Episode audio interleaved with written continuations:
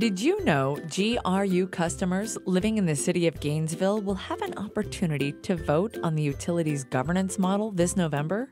House Bill 759, known informally as the GRU referendum, gives voters an opportunity to choose if GRU should be governed by its current model, which gives authority to the City Commission, or a five member independent board known as the Gainesville Regional Utilities Authority.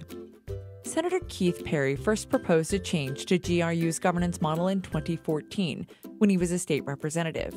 He proposed it again in 2015 and 2016. Perry partnered with State Representative Chuck Clemons in 2017. This time, Governor Rick Scott signed the legislation. The city opposed House Bill 759 as it was making its way through the state legislative process. However, once it passed, state law prohibits the city from advocating for or against a referendum question. But we've provided factual information at gru.com slash did you know. House Bill 759 would create a five-member independent board that sets rates for GRU, in addition to making other important decisions that impact utility services. Residents of the City of Gainesville will nominate members based on specific criteria, the City Commission will appoint five members based on those nominations and criteria.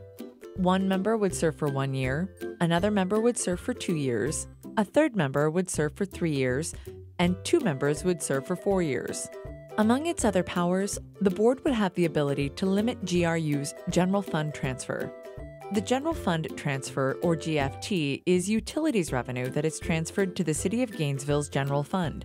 The General Fund pays for a broad range of city services, including Gainesville's Fire Department, Police Department, Parks, Recreation and Cultural Affairs, and Public Works. The GFT in 2018 was 36.4 million. The GFT in 2019 will be 36.9 million. An independent board would have the authority to lower the GFT by 3% a year without commission approval.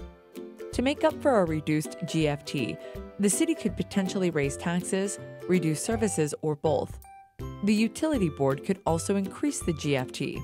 Find out more about the referendum, plus other questions that may impact your utility services at gru.com slash did you know.